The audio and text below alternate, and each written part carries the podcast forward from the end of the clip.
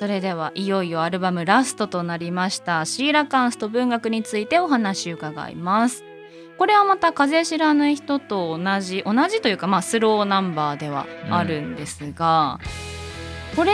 初めて聞いた時富塚くんのことを歌ってるのかな。なんか自分自身のことが結構反映されてるのかなと思いながら聞いてて、そしたら最後の方に「君は僕だ」って出てきて、うん、やっぱそうなのかなって思ったりしたんですがいかがですか？この曲は、うん、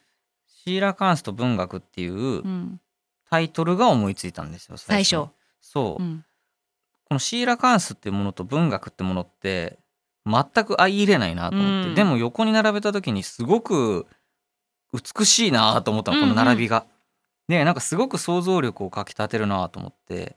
じゃあこれから歌詞書いてみようと思って、うん、で自分は小説がすごく好きで人となんかこんなに喋れなかったのね俺もとも別にこんなに喋れる人じゃなくなぜかこんなおしゃべりになってんだけど。なんかその気持ちをなんていうかなうまく言葉にできない時とか、うん、文字の海に沈んでいく感覚ってあって、うん、うん、なんかどんどんどんどん海の底に沈んでいく感覚で、うん、その自分の気持ちを表現したいのにできない。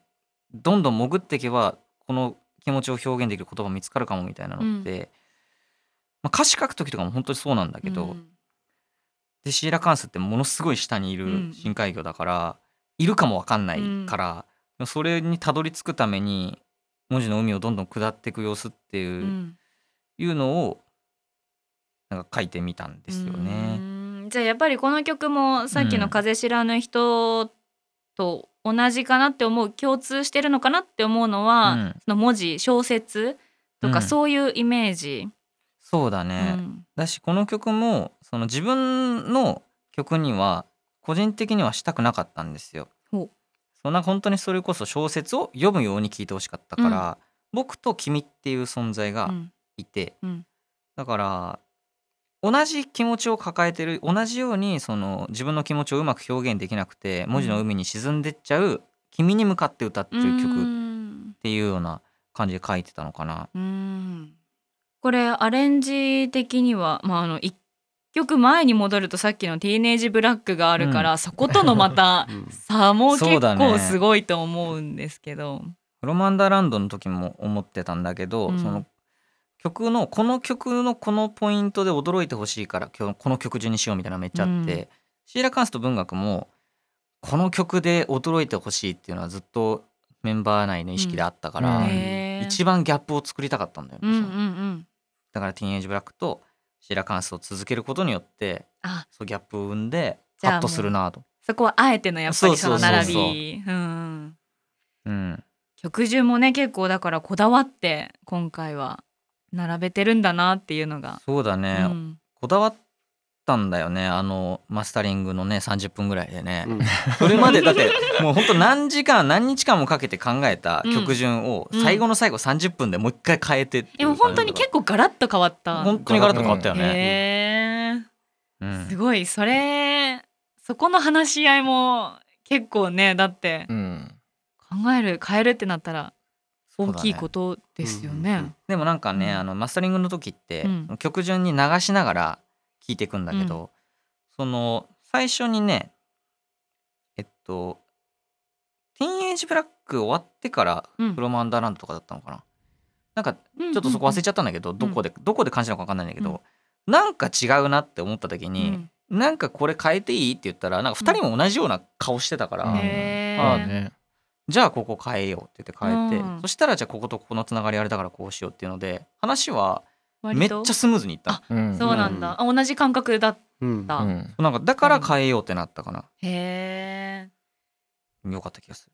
でもシーラカースと文学は最後だったもともと基本やっぱり最後がいいなと思ってて、うん、なんかそのこのアルバムが一つの作品だとしたら、うん、すごくエンドロール感がある曲、まあ落ち着きもそうだし